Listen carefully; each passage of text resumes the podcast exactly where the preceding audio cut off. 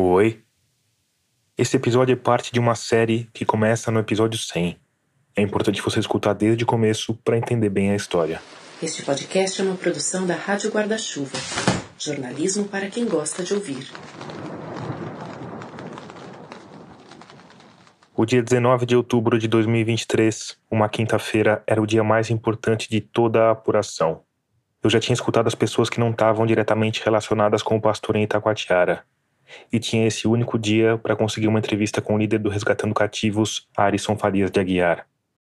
Para complicar um pouco as coisas, a estrada de volta para Manaus era aquela mistura de trechos em obras, trechos sem sinalização e trechos com buracos engolidores de 4x4. Viajar de noite definitivamente não era uma boa ideia, ou seja, o tempo não estava exatamente a nosso favor. Enfim, aquele era o nosso dia D. E quando eu pensava sobre essa possível entrevista com o pastor, o meu cenário ideal era o seguinte: ele, a secretária dele ou o filho dele responderiam às minhas mensagens. A gente se sentaria numa mesa, de preferência num local público, o restaurante do meu hotel, talvez, e eu faria as perguntas que tinha de fazer, começando pelas mais tranquilas, terminando pelas acusações mais sérias. Então eu passei as primeiras horas da manhã do dia 19 tentando uma última vez fazer esse cenário ideal acontecer. Mandei mensagem e liguei para todos os telefones que tinha. Como ninguém me respondeu, eu parti para o cenário que não era ideal, mas que também não era o pior. Tentar encontrar o pastor em alguma das casas que ele tinha na cidade e convencer ele a me dar a tal entrevista. Eu paguei o hotel, a gente colocou as malas no carro, abasteceu o tanque e saiu em busca dos endereços conhecidos do pastor.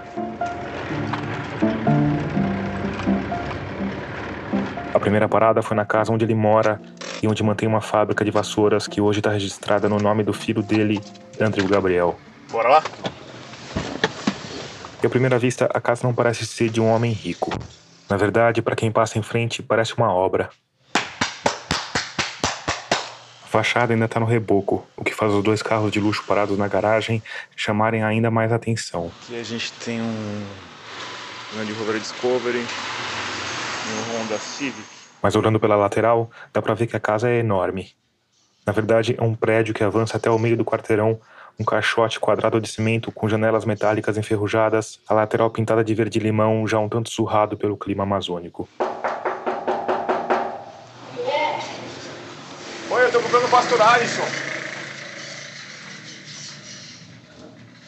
Oi, tudo bem? Olá. Bom dia. Bom dia. Quem abriu a porta foi uma senhora, cabelos brancos presos num rabo de cavalo, vestido de algodão preto com florzinhas estampadas. Não, Tô procurando o pastor Alisson. ele não está. Ele não está? Saiu. A senhora sabe onde ele tá? Ele foi pro sítio, meu bem.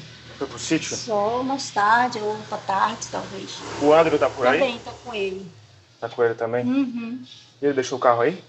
É, parece que tá com um probleminha. Como o primeiro endereço não deu em nada, Tá bom. O nome da senhora é? Seu. Selma. Obrigado, Selma. eu fui pro segundo, a casa onde supostamente ficavam os homens do projeto. No caminho, tentei mais uma vez ligar pro Andrew Gabriel, mas fui devidamente ignorado. Eu não precisei bater. Do outro lado da grade que dava pra rua, tinha uma senhora com uma vassoura na mão. Olá, bom dia. Bom dia. Tô procurando o pastor Alisson, ele tá por aí?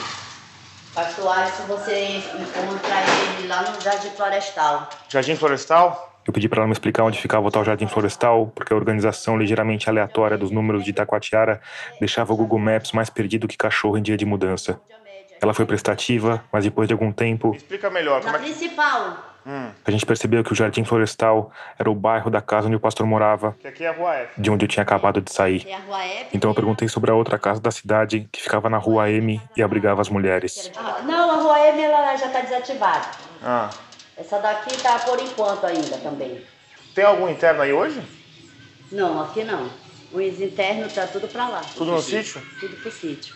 A gente ainda tentou passar na rua M, mas a casa estava fechada, com cara de abandonada.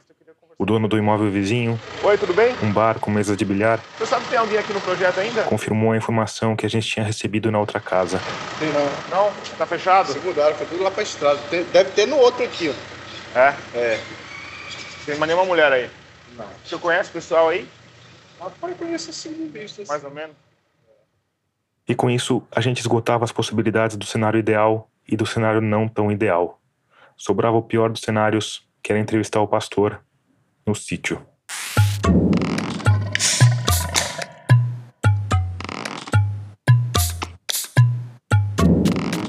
Eu sou Tomás Chiaverini e o episódio 105 de Escafandro, sexto episódio da série O Pastor, já começou. Nele, a gente finalmente vai tentar ouvir o que o pastor Arison Farias de Aguiar tem a dizer sobre as acusações feitas contra o projeto Resgatando Cativos.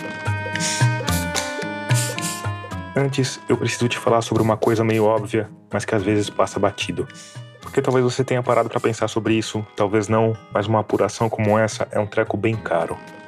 Porque fora o tempo de trabalho de todo mundo envolvido, fora os custos fixos, como mixagem, softwares de edição e gravação, equipamento e trilha sonora, apurações em campo como essa têm uma porção de custos extra. Tem a passagem aérea até Manaus, que inexplicavelmente custa mais do que uma passagem para a Europa.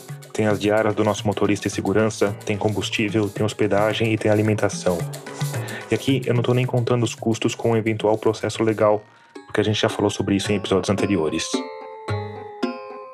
Enfim, jornalismo investigativo é um treco caro e isso não é novidade. No fim, o que é novidade é que a gente está conseguindo fazer isso de uma forma totalmente inovadora por meio de um financiamento coletivo. A gente não tem um patrocinador fixo, a gente não é mantido por anúncios, a gente não é ligado a nenhum meio de comunicação tradicional. A gente é mantido por uma parte dos ouvintes que apoiam o projeto porque querem que ele continue e que ele se fortaleça. E claro, porque estão numa situação financeira que permite que eles façam isso. Foi só por conta desse grupo de ouvintes que a gente conseguiu ter fôlego para investir numa apuração como essa e contar uma história que precisava ser contada, mas que ninguém mais estava contando. Então, se você quiser ouvir mais investigações desse tipo, se você tem uma sobrinha mensal aí no seu orçamento, vem se juntar ao grupo de ouvintes que tornam histórias como essa possíveis por meio do nosso financiamento coletivo. O caminho para isso é rápido e seguro.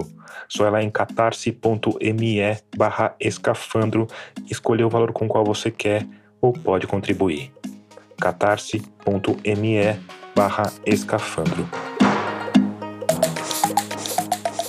Se você já está entre pessoas luminosas como a Angélica Ripari, a Janaína Sartorelli, o Matheus Alvim e o Ciber Eduardo Sintra, muito obrigado por isso.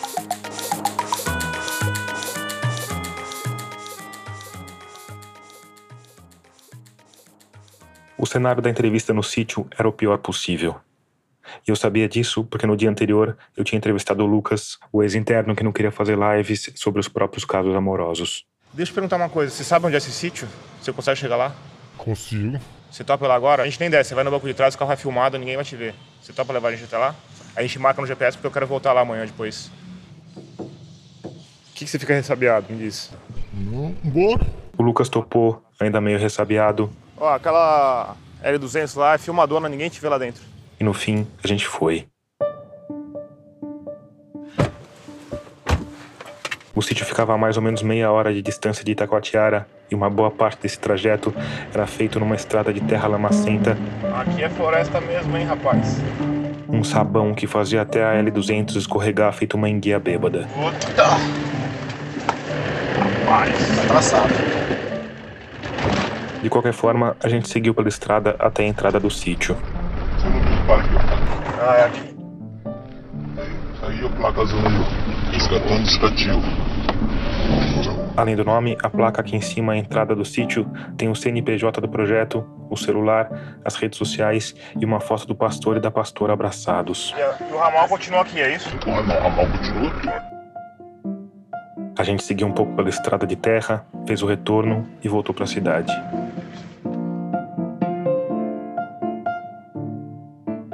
No dia seguinte, depois de tentar todos os endereços, eu liguei uma última vez pro André Gabriel e ele finalmente me respondeu. Nós estamos na correria do sítio aqui, aí quando estiver na cidade, aí a gente tiver um tempinho, aí eu te aviso. Ok? Rapaz, é. Eu tô na correria também, preciso voltar hoje. Eu vou é, amanhã de manhã para São Paulo. Tem como a gente conversar? Eu passo aí, posso passar aí a gente conversa? Ele me respondeu por texto. Quando estiver na cidade, aviso, mano. Diante disso, a gente partiu para o pior cenário. No caminho, eu achei uma boa repassar com o sargento Ed que cenário era esse, saber um pouco do que ele estava achando da situação. Então, eu não me preocupo com o pastor e nem com o filho dele, mas com os detentos. É. Aqui o Ed falou em detentos, mas ele está se referindo aos internos do projeto. Porque eles são muito ligados a eles, né? Segundo todo, toda a conversa que nós já tivemos aí, que já tivemos aí, repente não sabe se ele já comentou, ó, tem um repórter querendo vir aqui e tal, não sei o quê. Porque isso pode acontecer, entendeu? Vamos ver qual é a reação. A gente tem que ter cautela. Agora, se alguém tiver arma, vai ser o filho dele. Isso com certeza ele tem. Vai estar lá no sítio com essa turma lá. Ele com certeza ele tem arma. Alguém tem arma lá. Tem, tem. Mas acho que tá bom receber a gente a bala, né? Não, eu acredito que não. Não, isso aí não tem coisa não. Aí vão ficar com a pulga atrás da orelha. Com esse prognóstico animador, no fim da manhã do dia 19 de outubro, a gente finalmente entrou no sítio do Resgatando Cativos. Aquela coisa, vamos chegar lá, se ele. Aí vamos. É um ponto lá, aí para. A estradinha que dava acesso à casa era estreita, ladeada por árvores. Como o ônibus do pastor estava parado no fim dela, não tinha espaço para a gente manobrar o carro. À esquerda tinha uma construção inacabada, um pouco mais para frente, um galinheiro grande. Bora. Ainda de dentro do carro, deu para ver duas construções de madeira colorida no estilo amazônico e uma cozinha aberta com fogão a lenha. Na varanda da casa mais distante da gente, perto do rio, tinha uns 20 homens sentados em roda, escutando música evangélica. Assim que a gente desceu, quatro homens vieram na nossa direção. Boa tarde. Tudo bem? O pastor Alisson tá por aí? Tem como falar um pouquinho com ele? Tudo bem? Tomás. Tomás. Prazer. Prazer. Ed. Beleza. De onde? São Paulo. São Paulo, Eu falei com o Andrew já, a gente está fazendo uma reportagem sobre projetos que trabalham com pessoas em situação de vulnerabilidade, com uso de drogas, né? E eu queria falar um pouquinho sobre o projeto do pastor. Ah, sim, deixa eu chamar ele aqui. Tá bom? Os homens se afastaram na direção da varanda e a gente ficou encostado numa mesa de madeira embaixo de uma árvore. Dois deles voltaram logo em seguida, acompanhados do filho do pastor, Andrew Gabriel. E aí? Opa, tudo bem? Você que é o Andrew? E aí? Ele não parecia nada feliz em me ver ali. Rapaz, difícil de achar você, hein? É, a gente Na tá correria. aí na correria aí, É. pode fazer o louvorzão já já. A gente também, cara, estamos no corre aí. Será que a gente não consegue conversar um pouquinho? Como é que, que seria assim o, o andamento da. Cara, eu, eu tenho um podcast, é um programa. Eu expliquei de novo tudo que eu já tinha explicado em dezenas de mensagens. Aquela, aquela moça que fez aquela reportagem, tu conhecia ela? Ele me respondeu perguntando sobre a repórter da Folha de São Paulo que tinha escrito sobre eles no começo do ano. É uma mulher, a. A Ana Virgínia. Isso. Não conheço ela. Ana Virginia Balucier, repórter da Folha de São Paulo, especialista em religião. Na verdade, ela, ela manipulou ali de uma forma que. Ele reclamou de novo da reportagem, disse que o projeto era a vida deles, que eles viviam de monetização e de doações e que não tinham como trabalhar e manter o projeto ao mesmo Tem como tempo. a gente trabalhar e, e ter o projeto ao mesmo tempo. Eu resolvi colocar todas as minhas cartas na mesa. Vou te falar a verdade Sim. pra você. É, a gente ouve o lado de vocês, mas a gente ouve críticas também. Sim, o é, que mais tem. E assim, eu tenho muito acesso ao conteúdo de vocês que está na internet. Então eu Sim. poderia muito bem fazer um trabalho sem conversar com vocês. Mas eu tô aqui em São Paulo até aqui e meu objetivo principal é conversar com vocês. Sim. Porque eu acho que seria ruim se eu falasse do projeto de vocês e acabasse falando alguma coisa de mal Sim. e não falasse com vocês. Então eu tô aqui para ouvir o lado de vocês. Agora você tem que me falar comigo. Se vocês não falarem, aí eu vou ter que fazer sem vocês, entendeu? Ele me respondeu de novo, falando bem do trabalho deles. Nós vamos lá, resgatamos, damos amor, carinho. É, tem a Eu companhia. insisti na gravação. Você topa gravar um pouco, falar sobre isso? Eu vou dar uma conversadinha ali com meu pai. Vê com Como é que pai. vai ser? Tu vai fazer perguntas? Eu vou, te- eu vou perguntando. Tem algumas perguntas que são justamente sobre o que o pessoal tá falando de vocês que eu vou fazer também. Aí vocês vão ter a Mas oportunidade tem de como responder. tu, tu, tu falar mais ou menos como é essas perguntas? Cara, eu vou falar, ó. Eu vou perguntar basicamente sobre como funciona o projeto. Eu adiantei as perguntas, ainda que de forma genérica. E eu vou fazer as perguntas também, que são as críticas que as pessoas fazem a vocês, para vocês terem a oportunidade de responder. Tá.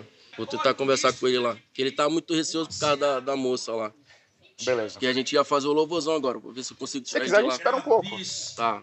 Só um momento. Fica à vontade. Quando o Andrew se afastou, um dos monitores do projeto me avisou que eu precisava esperar a autorização do pastor para filmar ou bater foto. Ah, você tem a autorização dele de poder bater foto, né? Claro, tranquilo, Deixa eu chegar, tá? tranquilo. Seu nome é? Fazer isso. Obrigado, Zé. Felizmente, ele não falou nada sobre gravar áudio, o que obviamente estava fazendo de forma discreta, Havia algumas horas desde que tinha pagado a conta do hotel.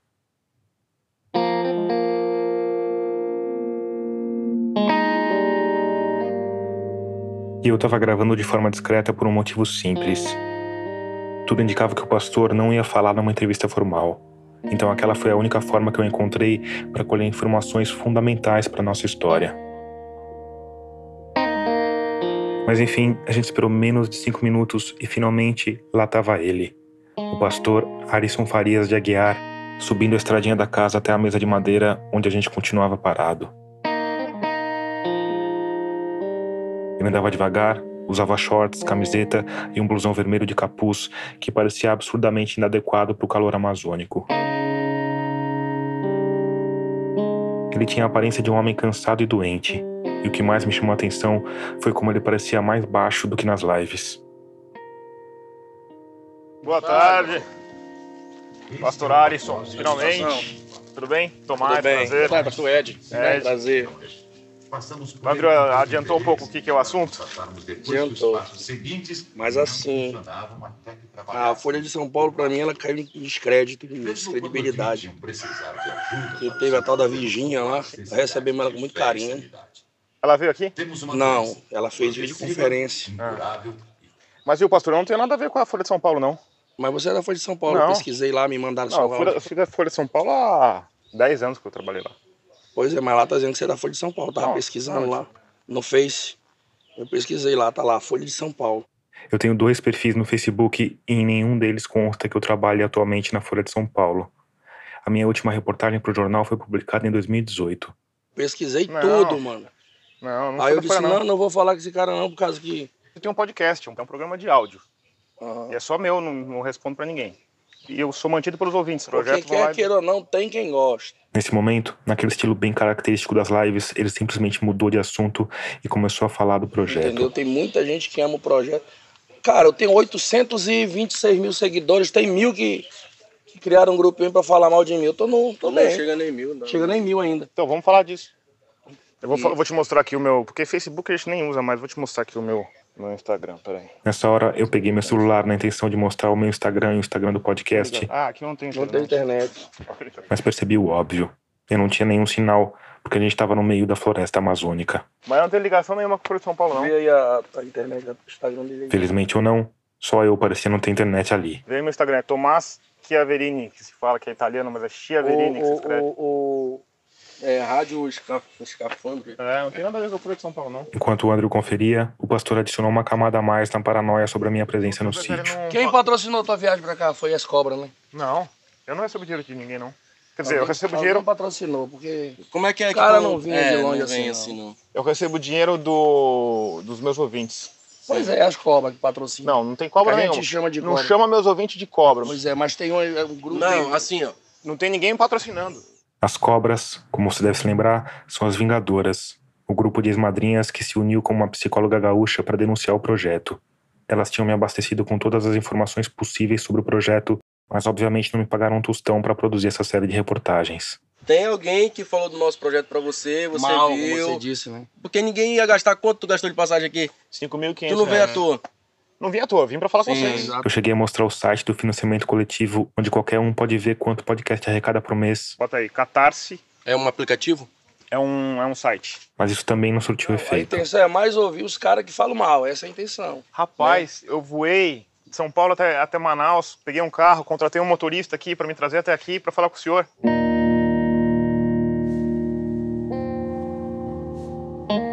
Mas ao mesmo tempo que se negava a falar e me acusava de ter sido pago ou de ser da Folha de São Paulo, o pastor estava ali, falando, e gostava de falar. Então eu fui dando trela, Você se preocupa com a exposição dos. Hoje eu me preocupo muito, porque encaixando as perguntas que achava mais cruciais. O senhor é de onde? É daqui da. eu sou do Amazonas. E vocês estão resolvendo trazer Vocês combinam live com às vezes? Não, não. Nunca combinam. O senhor tá morando aqui ou tá morando Aquela Aquela coisa de colocar droga no pescoço. E eles foram respondendo uma a uma, mas sempre que eu pedia para gravar, ele se recusava. Não quero por causa que eu. Tem alguém por trás disso daí querendo de qualquer forma distorcer o que a gente fala. E no fim, depois de quase uma hora de conversa, Tá bom, gente. Eu agradeço de qualquer forma vocês terem recebido a gente. Nessa hora, eu senti que o pastor e o filho dele balançaram. Mas assim, o trabalho vai ser entregue de, de uma forma negativa ou só. O meu objetivo da gente como jornalista é tentar ao máximo possível olhar para o fato. O que está sendo feito na sociedade. Aí você ouve todos os lados da, do assunto e a pessoa que vai ouvir vai colocar a cena negativa ou positiva, entendeu? O pastor pensou mais um pouco, reclamou mais um pouco dos jornalistas e finalmente capitulou. Bora lá fazer lá. Bora. Vou pegar meu gravador aqui.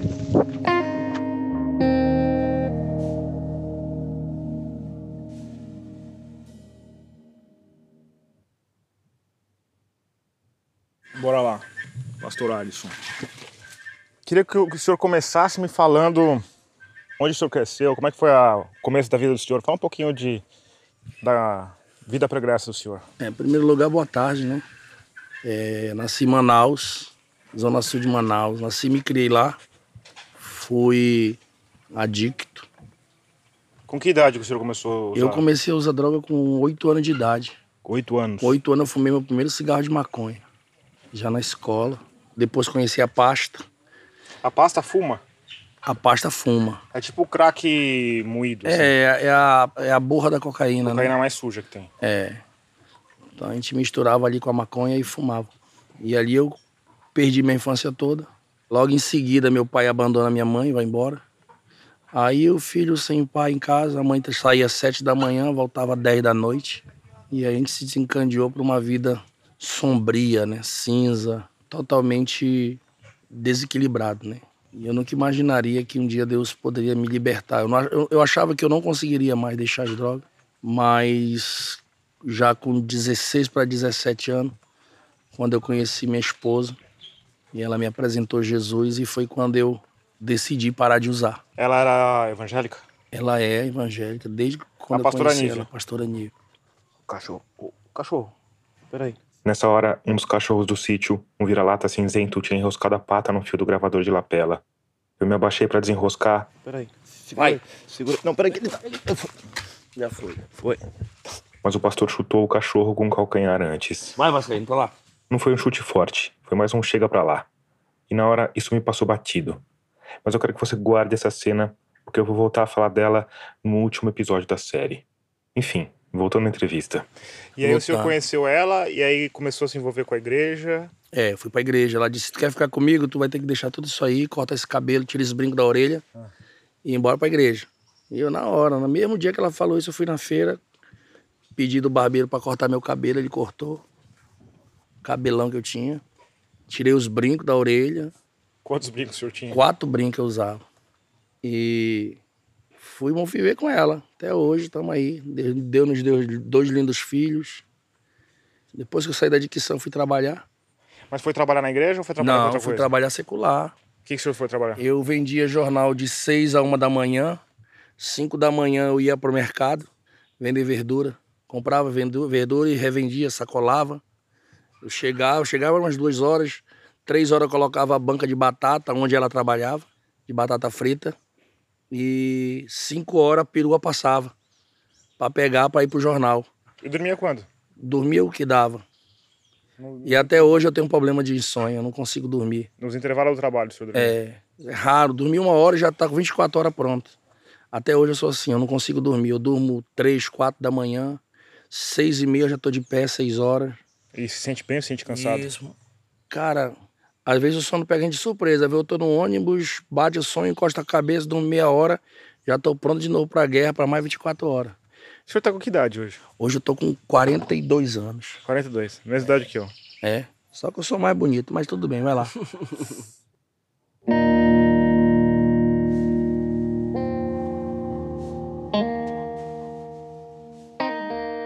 O Alisson Farias de Aguiar falou que se envolveu cada vez mais com as funções da igreja, que começou a abrir novas congregações, o que fez com que ele fosse ungido a pastor. Vim pra Itacoatiara não tinha igreja, eu abri várias aqui, entendeu? Só que o meu objetivo sempre foi, o meu trabalho sempre foi trabalhar com adicto. Descer nas bocas de fumo, entrar nas comunidades, descer nas favelas. E por que isso? Porque o senhor Eu vim de tinha lá, né, passado irmão? nisso, por isso. Eu vim de lá, né?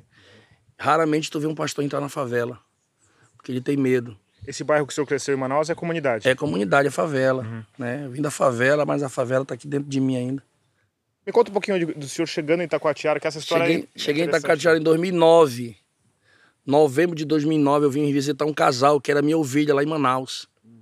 Que estava em fase de separação aqui. E o marido dela não ouvia ninguém. Então ele criou um vínculo tão grande comigo que ela pediu ajuda. Mas pediu ajuda porque... Ele ia embora com outra mulher. Ah, e ela, não, ela queria... É, pediu ajuda, né? E eu larguei tudo pra lá e vim pra cá. Quando eu cheguei aqui na cidade, Deus falou comigo, um dia vocês vão entender isso, que ele não me trouxe pra cá apenas pra essa visita, mas pra uma grande obra. E o que, que o senhor acha na cidade que chamou a atenção? Porque eu entendo que tem essa vocação, mas também teve alguma coisa externa que falou... Gente, eu não conhecia ninguém aqui, não tinha parede nem aderente a não ser eles. Entendeu? Olha que eu viajava direto. De Manaus até Atalaia do Norte, as três fronteiras, Colômbia, Medellín, Venezuela, de, San, de, de Santa Helena até São Cristóvão. Isso tudo eu andei. E viajava e passava um tempo lá? ou- Viajava fazendo a obra, passava de 30 dias viajando, 20 dias, ia embora. Deixava minha família ia embora fazer a obra. Mas quando eu cheguei em Itacoatiara foi algo diferente.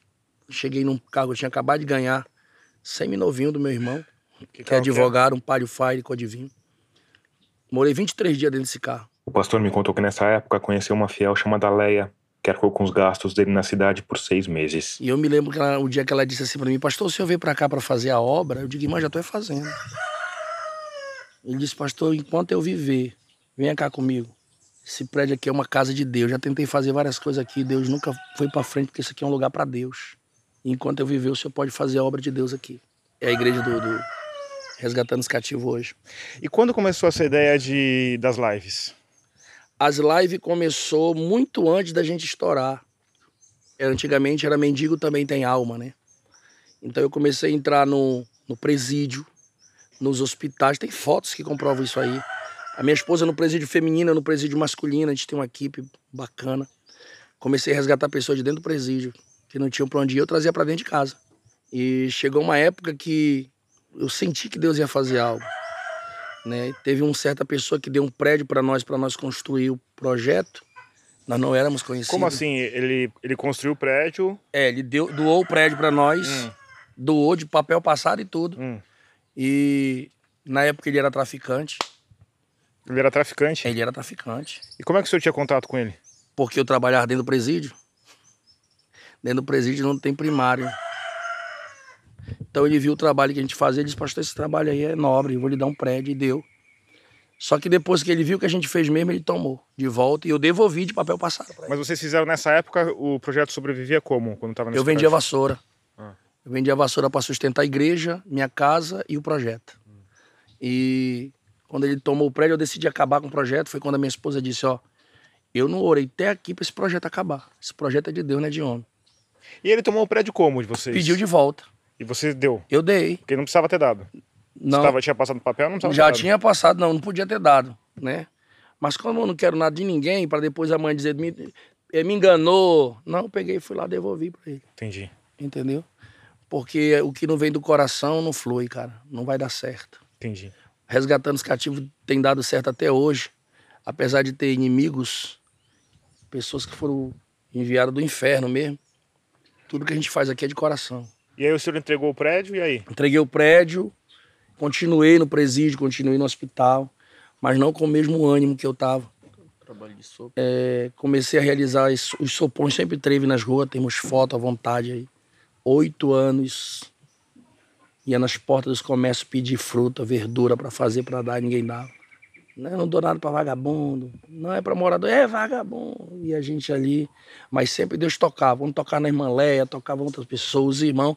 Pastor, eu vou ajudar na sopa. E juntava ali um tomate daqui ali. De repente estava com um sopão pronto para dar aí para 200, 300 pessoas na rua.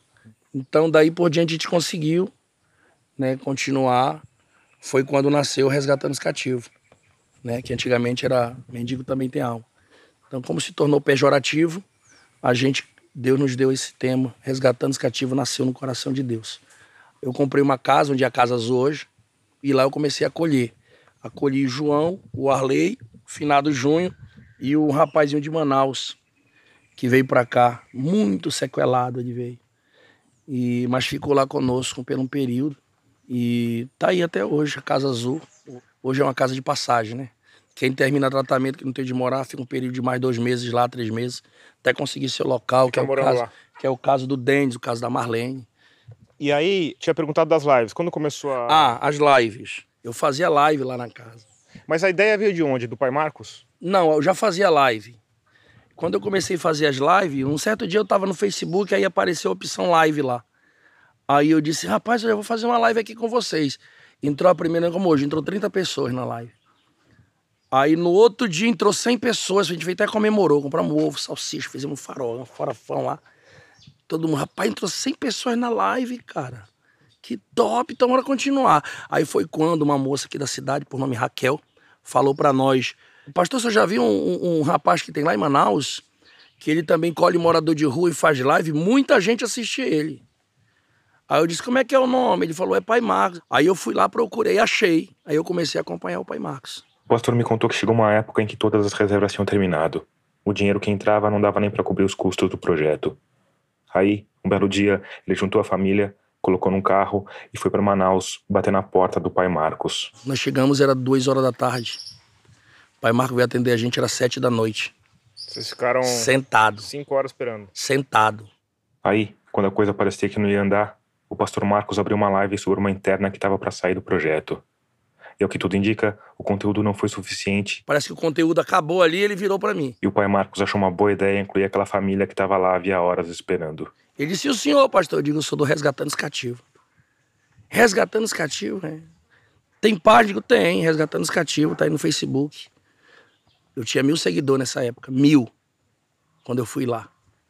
Do dia pra noite a gente bateu aí milhares de seguidores.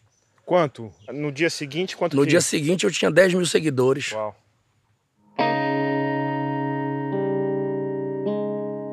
E o resto é história.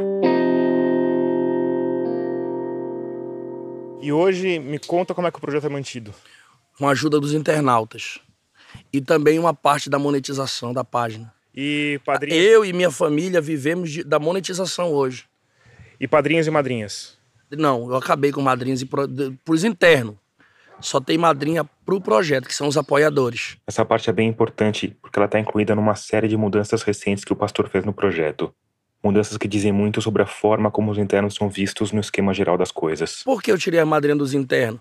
Porque eles se sentem estrela, porque uma tem madrinha, então ele ganha mais coisa que o outro, então ele já se sente melhor do que o outro. Então, eu acabei com madrinha, celular é uma vez por semana, por 15 minutos, que ele fala com a mãe, fala com o pai, liga para quem quer. O celular só podem usar por 15 minutos. 15 minutos. E não tem essa coisa de conversar com madrinha, não tem mais? Não, não tem madrinha mais. Eles pela manhã têm a devocional, 8 horas a merenda deles, café da manhã. Das 8 às 11 e meia é a laboterapia, que eles ciscam, que eles limpam. E à tarde é o lazer deles. Eles têm lazer, tem o campo, tem a quadrinha de vôlei aqui. Uns vão pro rio tomar banho, outros vão pescar. E de, de manhã e à tarde, de tratamento, nós temos as palestras que eu faço. Quando chegou aqui, eu não tinha nem combinado. Estava fazendo o quê? Interrompi a palestra. Interrompeu a palestra. A gente estava fazendo aí. Eu estava dando para eles hoje o segundo passo. Uhum. Entendemos que um ser superior maior que nós poderia devolver a nossa serenidade, nossa sanidade. E hoje tem quantas pessoas aqui? Hoje eu tô com 26 internos. Uma mulher só, o senhor me Eu tô falou. com uma mulher. Eu tava com nove mulheres. Por que que mudou isso? É porque eu parei de resgatar mulher. Porque as outras que estavam, estavam acostumadas com a forma antiga do projeto trabalhar.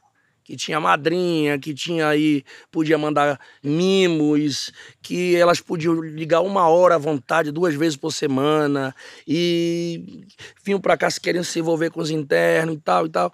Essas daí, né, as que terminaram o tratamento foram embora, bem, graças a Deus, não caíram ainda, espero que não caiam. É, e as outras, algumas desistiram quando a gente mudou as regras, outras não, que não tem nada a ver, e pá, e tal. Não tá muito difícil aqui, tá bem difícil, esse projeto já foi bem melhor, porque podia, agora não pode e tal. Resumindo, desistiram. Né? E hoje nós estamos com uma menina que eu acho que vai se encaixar nas regras, graças a Deus, porque ela ainda é das antigas. Ela só tem mais um mês de tratamento, porque ela vem de recaída. Né? Ela terminou três meses, caiu, eu peguei ela de volta. E eu pego agora duas vezes, eu não pego mais do que isso. E nós vamos é, resgatar agora uma nova equipe de mulheres, já que se encaixe dentro do padrão. Uma equipe que se encaixe dentro do padrão. Ou seja, não é o projeto que se adequa às necessidades dos internos. São os internos que se adequam às necessidades do projeto. Aqui, ó, onde você está vendo aí? O pastor apontou para a obra do outro lado da estradinha de entrada do sítio. Eu estou fazendo quatro banheiros ali. Bem ali vai ser a sala de janta dela. Aqui a sala de vídeo. Aqui vai ser os consultórios do psicólogo, do, do, do psiquiatra, nesse meio aqui. E elas vão viver aqui. E o alojamento vai ser E o alojamento tá lá. pronto lá. Tá pronto, falta só embusto, terminar a parte de embusto de fora. E psicóloga, psiquiatra. Psicólogo e psiquiatra só em último caso que a gente vê a necessidade que a gente paga particular. Mas a ideia é que É. tem alguém fazendo isso. Vocês vão trazer a pessoa aqui quando tiver necessidade. né? É, Assim, não, nós estamos tentando fechar uma parceria, mas já temos indícios que vai dar certo, que ele vai fornecer para nós duas vezes por semana um psiquiatra e o psicólogo. Esse é outro detalhe importante. Porque antes de a gente começar a gravar oficialmente, o Andrew tinha me falado que o objetivo dele era transformar o projeto em uma comunidade terapêutica. Porque apesar de ter jeitão, o projeto Resgatando Cativos não é oficialmente uma comunidade terapêutica. Ele é uma organização social registrada na categoria de albergue assistencial. E como comunidade terapêutica, é provável que o pastor tivesse mais facilidade para obter verbas públicas. Porque a destinação de dinheiro público para esse tipo de entidade, apesar da enxurrada de denúncias que elas recebem, tem aumentado rápido. Em 2022, só o Ministério da Cidadania repassou 134 milhões para as comunidades terapêuticas, um aumento de 65% em relação ao ano anterior. E aqui é importante dizer que ter psicólogos ou psiquiatras não é um pré-requisito para ser uma comunidade terapêutica, mas indica que eles estão com a intenção de profissionalizar o projeto, focando na questão da saúde mental. Eu tenho meninos aqui que precisam de acompanhamento psiquiatra, mas que está dando certo, né? Toma um remédio e. Não, remédio não. Não. Não, o remédio que tomam aqui é mastruz, que eu dou para eles em jejum, é terapêutico, né? E o chá do quinaquina, que é o que eu tomo também, né? E a ozonioterapia? Eu vi que tinha um rapaz Não, aqui. eu fiz um tratamento com uma, uma menina que morou comigo, que foi a Adriele, que hoje foi para Manaus, né? Caiu de novo, tá para lá. Isso provavelmente é novidade para você, mas tem uma live do pastor com um representante de uma clínica de ozonioterapia. Gente, quem não conhece esse rapaz aqui é o Luiz Haskell. Um tratamento que não custa lembrar, não tem qualquer comprovação científica. Ele que é o como é, que- representante da Ozontec. Fala da Ozontec para nós. A Ozontec ela trabalha com a ozonioterapia né, nos encapsulados. Né? Trabalhamos com produtos é, ozonizados, ajudando aí muita gente na parte da. E eu acredito que eu tomo hoje. Eu tomo também, capsulado, né? Que é para ajudar na, na Mas memória. não faz parte do tratamento. Não, não. eu fiz nela porque ela morava comigo. Como eu tomo, minha esposa toma, meus filhos tomam, eu comprei para ela também. Entendi. Entendeu? Mas aqui dentro do projeto ninguém toma ainda.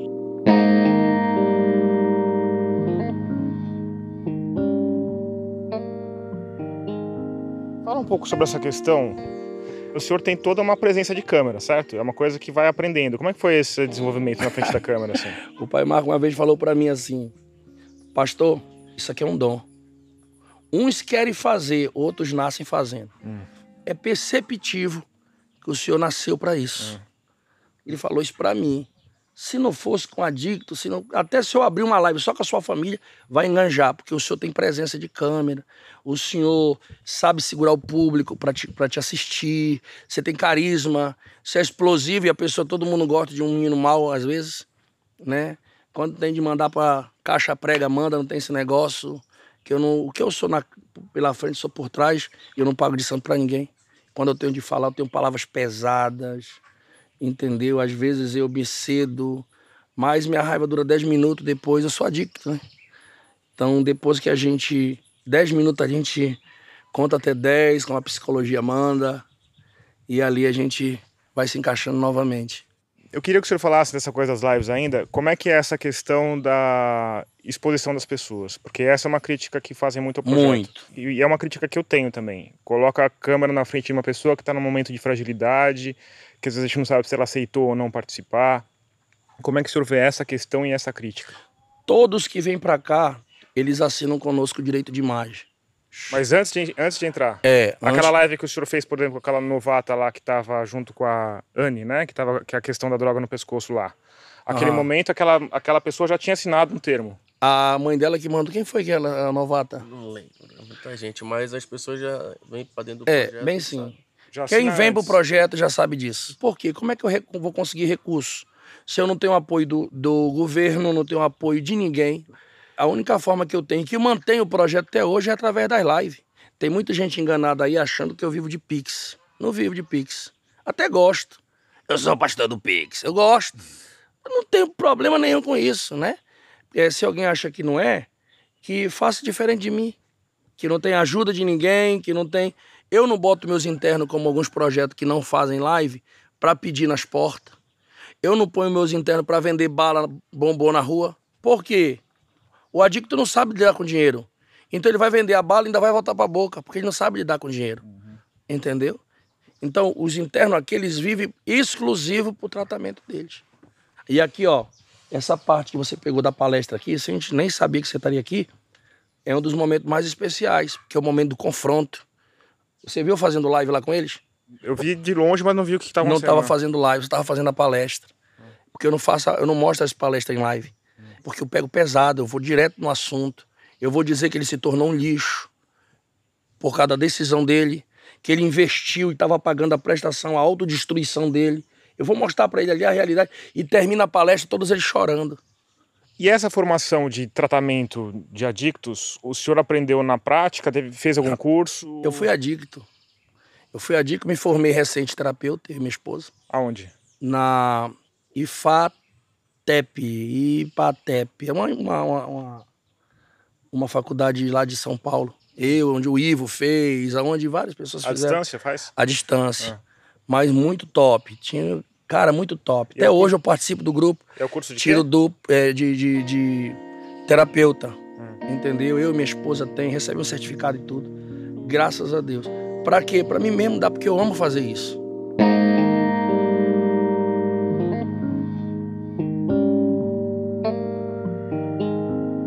Se eu consigo uma forma que o governo banque, que sacie o meu trabalho, que eu faço, porque não é fácil estar aqui dentro, não. Pega dois moleques desses e leva pra dentro da tua casa. Fica dois dias aqui, que eu duvido. Imagina. Entendeu? Quando você chegou, onde você chegar, tinha um menino gritando aí com abstinência, gritando. Eu resgatei ele ontem, ontem ontem, gritando, porque a abstinência dá- tem mais de 50 tipos de abstinência. Tem uns que tem um dente perfeito, mas começa a gritar de dor por causa da abstinência, que era o caso dele.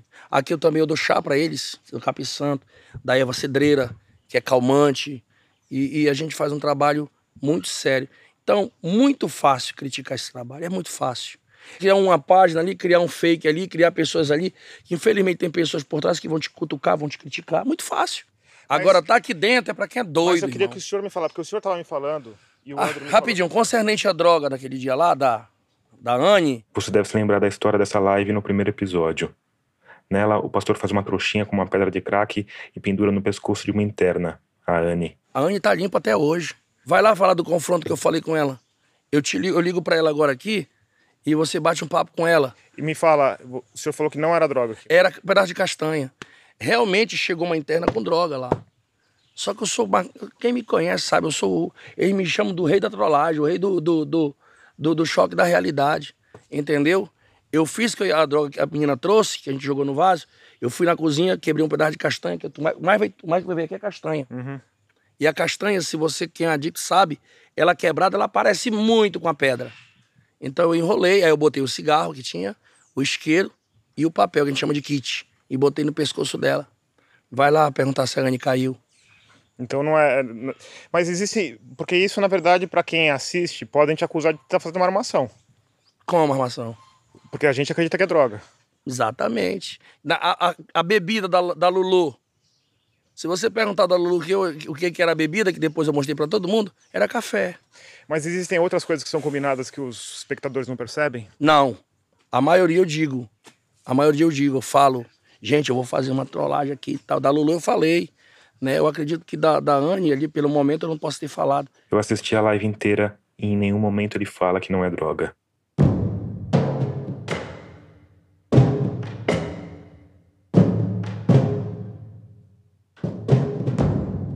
Cara, adicto se trata com confronto. Não é beber não, papai.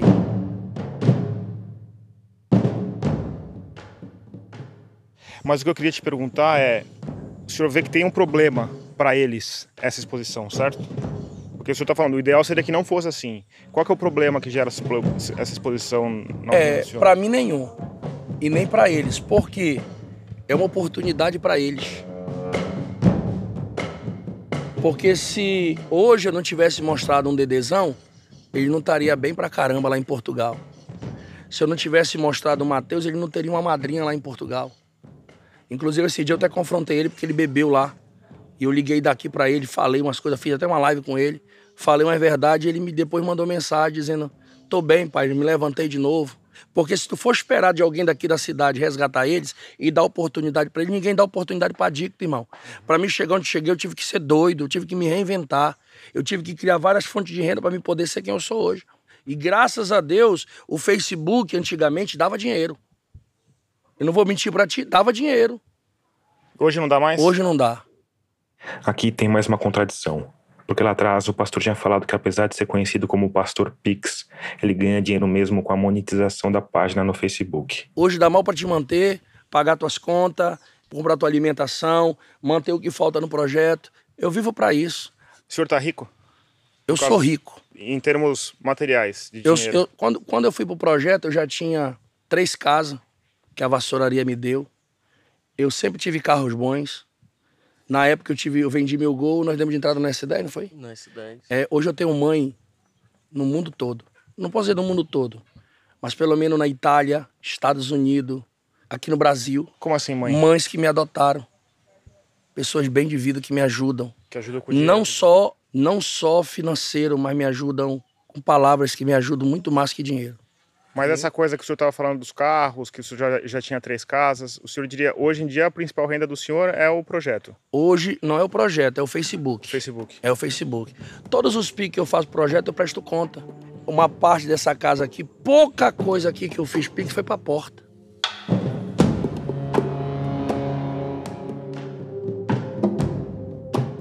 Tem uma história que tá nas lives que é muito complicada, que é a história da Sara. O que que aconteceu com o filho dela que morreu no hospital? Ele tinha um problema cardíaco, né? Mas por que vocês tiraram? Vocês, vocês- vocês foram tirar o menino do hospital, é isso? Não. Como é que foi essa história? Era direito dela. Nós não tiramos no hospital. Foi o direito dela de mãe sair do hospital com o filho dela. Ele nasceu prematuro, parece, na época. O médico não queria liberar isso? É, não queria liberar na época porque ele ainda estava esperando os dias, né? Uhum. Aí depois concluiu os dias, o médico liberou ele. Mas você Se não tivesse, na época, a gente batido o pé, ela teria, filho dela tinha ido pra abrigo, alguma coisa desse tipo. Que eu vou falar uma verdade pra ti de todo o meu coração. Era preferível se eu soubesse hoje que a Sara não queria mudança de vida, mil vezes antes de aquela criança ter ido pro abrigo. Mas... Porque ela voltou pra dicção, e uma criança pô- prematura, ela requer cuidados. Mas essa criança morreu. Eu morreu. Eu dei tudo pra Mas ela. me conta, me, me explica direito o que aconteceu, porque na live tem uma coisa que vocês vão até Manaus com uma conselheira tutelar, não tem uma coisa assim? Não só com a conselheira tutelar, nós fomos com várias conselheiras. Fomos com assistente social, fomos com representante do Mas município. o que estava acontecendo para vocês irem lá?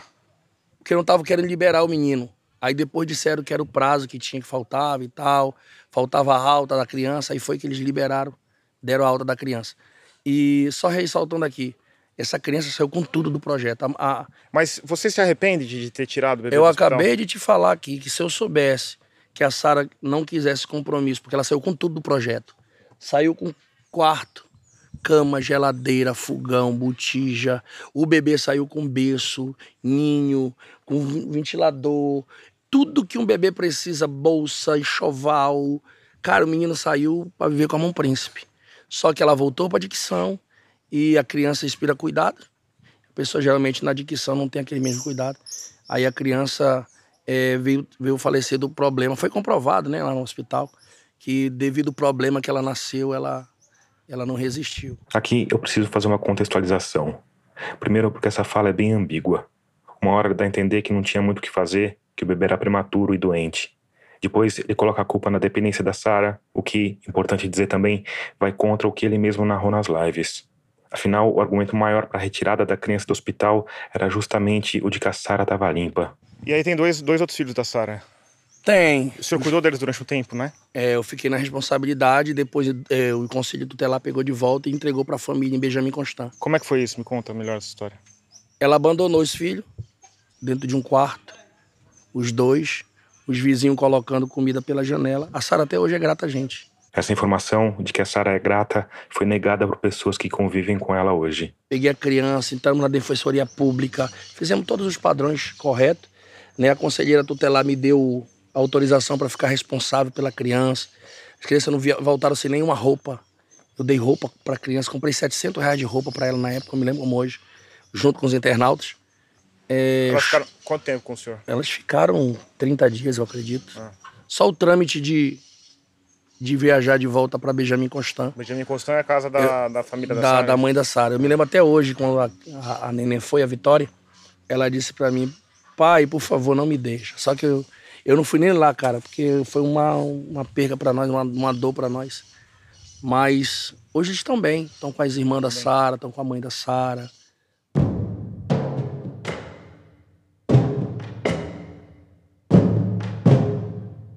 Como é que é a questão do trabalho aqui dentro? O pessoal trabalha? Como? Trabalha pro projeto? Porque você falou que tem a laboterapia, certo? É, das 8 às 11h30, que é onde eles têm, eles têm que limpar onde vive. Então a laboterapia, até eles gostam. Uns ficam fazendo artesanato ali, que é o artesanato de, de cipó. Outros ciscam, é o básico, cipó, comida das galinhas, comida dos patos, lavar uma balsa. Porque um uma das críticas que fazem ao senhor é que o pessoal tá trabalhando de graça pro senhor. Como? Fazendo uma piscina, tem um vídeo do pessoal fazendo uma piscina, o pessoal fala que aquele pessoal não tá ganhando. Tudo fofoca. Logo que lançou o projeto, aqui eu já comprei com três piscinas, duas piscinas, três piscinas com a do flutuante. Já estava pronta. Lá na minha casa, lá em, lá em Taquatiara, foi os primeiros resgatados, o Enoque, quando ele terminou o tratamento dele, ou quando ele chegou. Inclusive, ele é irmão da irmã Leia. Ele, inclusive, ele é irmão da irmã Leia, que a irmã Leia pediu para mim resgatar ele. Ele disse. A gente, a gente, na época era só uma casa, não tinha área de lazer e tudo. Ele disse, pai, por que, que a gente não faz uma piscina lá do lado daquela sua casa lá? Eu digo, Na ah, verdade, o buraco já estava feito. é, eu mandei cavar um buraco que, lá. Em questão do projeto, a gente se afastou um pouco de, de concluir a piscina e Exato. se dedicou mais ao projeto. Exato. Aí ele disse, por que a gente não faz lá? Aí foi quando ele era um bom pedreiro, ele era. E ele fez isso há Três, quase três anos. Dois anos. quase dois anos, há dois anos e poucos atrás. Entendeu? Essa foi a prim- uma das primeiras equipes que chegou no projeto. E ganhavam pra fazer? Eu ajudava nele no que podia. Comia, bebia, dormia e eu ajudava. Me lembro hoje, eu comprei um celular para ele na época. É, ajudava no que precisava. Né? Até eu ia para lá fazer. Eu. Né? Meu filho, nós ia para lá fazer. E essa, onde que era isso? Essa piscina? Lá, quando nós não tinha sítio aí, não tinha. Hoje nós temos três aí pra gente tomar banho à vontade, ainda tem um rio. Mas era onde Entendeu? esse? Lá em Itacoatiara, lá na, na, Na casa? É, na casa. Na Casa Azul? Na... Na, na, na casa que eu morava mesmo. Ah, tá. Entendeu? Na Entendi. época, onde eu, eu, eu acolhi os primeiros que eu não tinha casa azul, que a gente acolhia lá, entendeu? E teve criação no sítio alguma época? Criação. Animal? Tem? Tem criação. E o pessoal trabalha nisso? De galinha. Só galinha? Hoje nós temos a galinha, tem o Naruto. Mas já teve outra coisa? Teve, teve uma época que a gente botou aqui quatro, cinco boi, não foi? Que era bem aqui, que tinha um curralzinho de boi. Pegava o capim do rio, botava pra eles aqui, que não tinha capim, quando eu comia por aqui. Esse ponto aqui é bem importante, porque você deve se lembrar do depoimento do Jonas, no qual ele disse que trabalhava justamente pegando capim do rio para alimentar a criação, que ele não ganhava nada por isso, o que por lei configura trabalho análogo ao escravo. Por isso eu insisti nesse ponto. Porque o senhor sabe que uma, coisa, uma das coisas que falam do senhor é que o pessoal trabalha aqui sem ganhar. Mas não vem pra cá pra trabalhar, ele vem pra cá pra se tratar. Aqui eu tenho de fazer mais uma contextualização, porque eu cheguei no sítio de surpresa. Depois da entrevista, a gente fez um tour por ali. E tem uma série de problemas. O quarto dos homens é pequeno para a quantidade de beliches que acabam praticamente colados uns nos outros. Só tem um banheiro para 17 pessoas e nesse banheiro o vaso não tem nem descarga e é preciso usar um balde. A cozinha é aberta e dificilmente passaria em uma inspeção da vigilância sanitária. Agora, aquele lugar não me pareceu uma colônia de trabalhos forçados. Ou seja, eu não tenho por que questionar o que o pastor diz, que o trabalho ali não é um fim, mas parte de um suposto tratamento. Ao mesmo tempo, ele não tem autorização formal nem profissionais capacitados para de fato usar o trabalho como terapia. E por fim, a forma como esse trabalho parece acontecer obedecendo às necessidades do projeto e do pastor, também não aparenta ser parte de um tratamento estruturado. A laboterapia, em qualquer lugar que se vá, faz. Como é que funciona a coisa da circulação? Porque eu sei que. Circulação? É, porque eu sei que vocês vieram pra cá por causa dos, dos internos fugirem. Se o cara quiser ir embora, ele pode ir? Ele pode. Pode, ninguém aqui é preso. Se ele se tornasse preso aqui, preso aqui se tornaria cárcere privado. Ele pode ir embora a hora que ele quiser. A hora que ele quiser. Qualquer um aqui quiser, eu vou me embora. E vocês levam pra cidade? Alguns sim, alguns não. Tem uns que fogem. Porque tem uns que decidem ir, não vou, não, vou me embora mesmo e tal. Eu digo, cara, se tu esperar, eu vou cheguei agora. Eu vou dar palestra, eu vou. Não, não, eu vou sair fora e vai embora. Aí já é quando. Tá bom, então assina teu desligamento aqui, vai embora. Vai. Entendeu? Mas se tu quiser esperar, quando eu for pra cidade, eu te levo. Só que a fissura, às vezes, é tanta. Porque aqui é uma caminhada com a cidade. Entendeu? É tanto, mas pra eles. Mas pra eles, né? Cara, Chega toda. Billy Graham. Toda vez que você tomar uma decisão para navegar para longe de Deus, sempre vai ter um barco ancorado. E, e aí tem um. Tem muita gente de Portugal que dá dinheiro também, né? Não é só de Portugal, cara. Portugal, Itália. E esse dinheiro, como é que ele entra no Brasil? Pelo banco. Mas tem que declarar alguma coisa ou. É automático. Hoje é automático, né? Ninguém recebe nada se não passa pela receita. Né? O pessoal é tão burro em criticar às vezes que eles não entendem do que falam, do que fazem.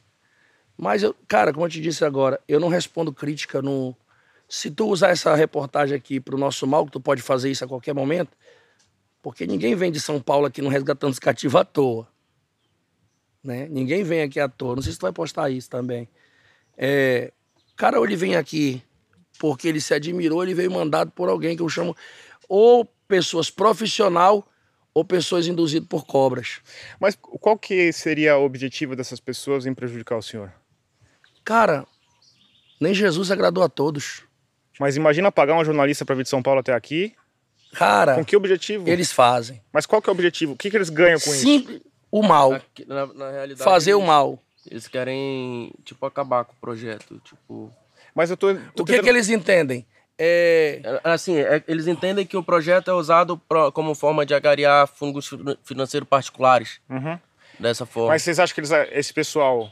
Eu já disse para vocês que ninguém tá me pagando por, por, nada, mas enfim. Vocês acham que eu tô recebendo deles? Não, eu, eu tô su supondo, né? Uma suposição.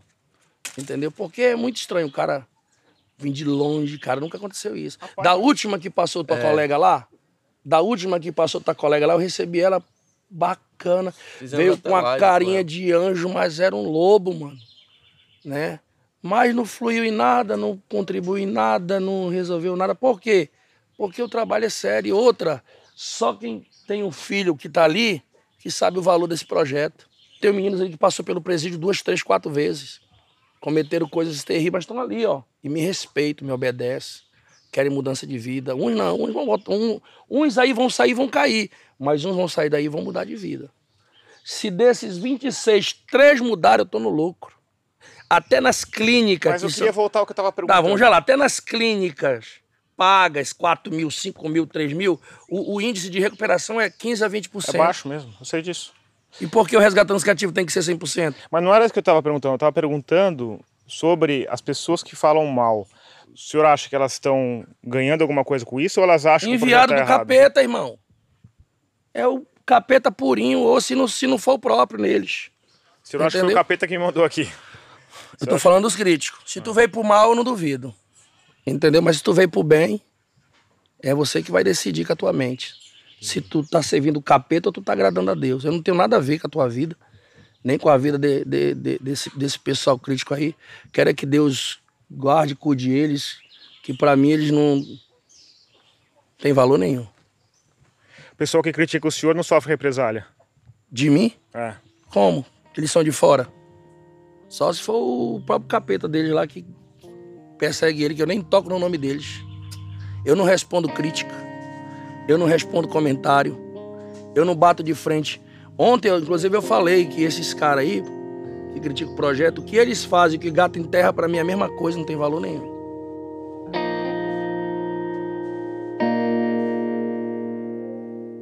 Vamos fazer um tour pelo projeto?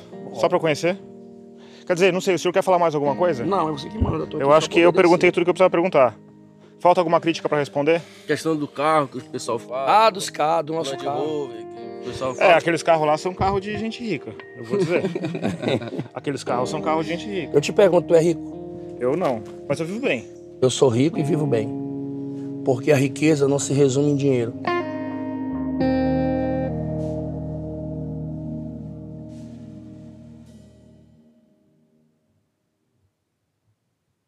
Depois da entrevista, o pastor Alisson e o filho dele me mostraram o sítio. A gente teve uma despedida um tanto surreal sobre a qual vou falar no próximo episódio, e eu deixei Itacoatiara para trás, rumo a Manaus. E lá no começo do episódio, eu disse que o sítio era o pior cenário para uma entrevista. Mas o momento da entrevista em si não me preocupava tanto, porque muita gente sabia que eu estava ali, então qualquer ato de violência ficaria muito escancarado. Para mim, o momento mais crítico de toda a viagem era esse a volta para Manaus por uma estrada que só ligava uma cidade a outra, que não tinha nenhuma rota alternativa.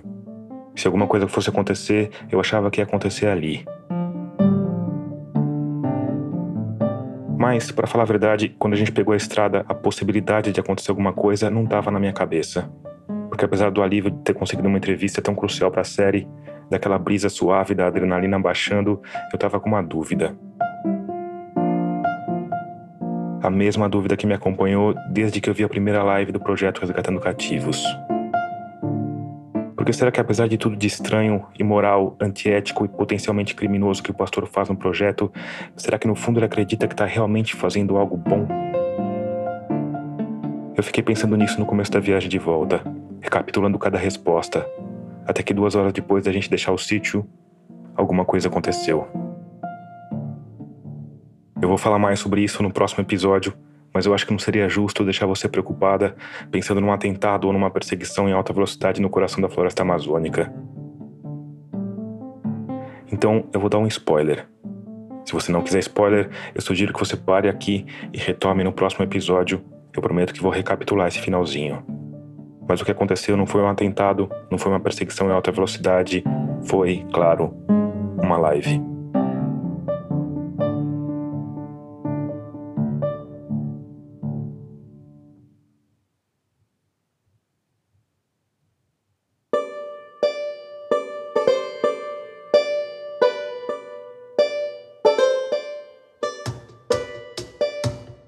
De terminar, eu quero te convidar mais uma vez a conferir o podcast Vida de Jornalista, nosso parceiro de rádio guarda-chuva. Nos últimos episódios, o Rodrigo Alves está fazendo uma série de perfis de jornalistas de destaque. E tem uma coisa legal desses perfis, que eles não são aqueles nomes óbvios de jornalistas da imprensa tradicional que você está cansado de conhecer. A maior parte deles são profissionais que estão se destacando na profissão, mas por um caminho diferente do comum. Então procura aí pelo Vida de Jornalista no seu aplicativo de áudio favorito. Escuta, que você não vai se arrepender. Termina aqui o episódio 105 de Escafandro, sexto episódio da série O Pastor. Obrigado por escutar e até o próximo mergulho daqui a uma semana.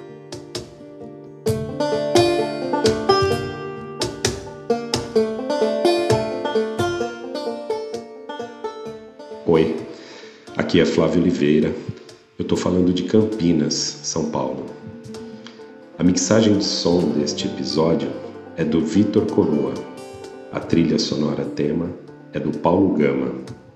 O design das capas é da Cláudia Furnari. Este episódio contou com a produção de Ana Carolina Maciel e a edição de Matheus Marcolino. O transporte e a segurança em Itacoatiara foram feitos pelo Edinaldo da Silva. A direção, o roteiro e a sonorização são do Tomás Chiaverini. Agradecimento especial a Ricardo Ferraz.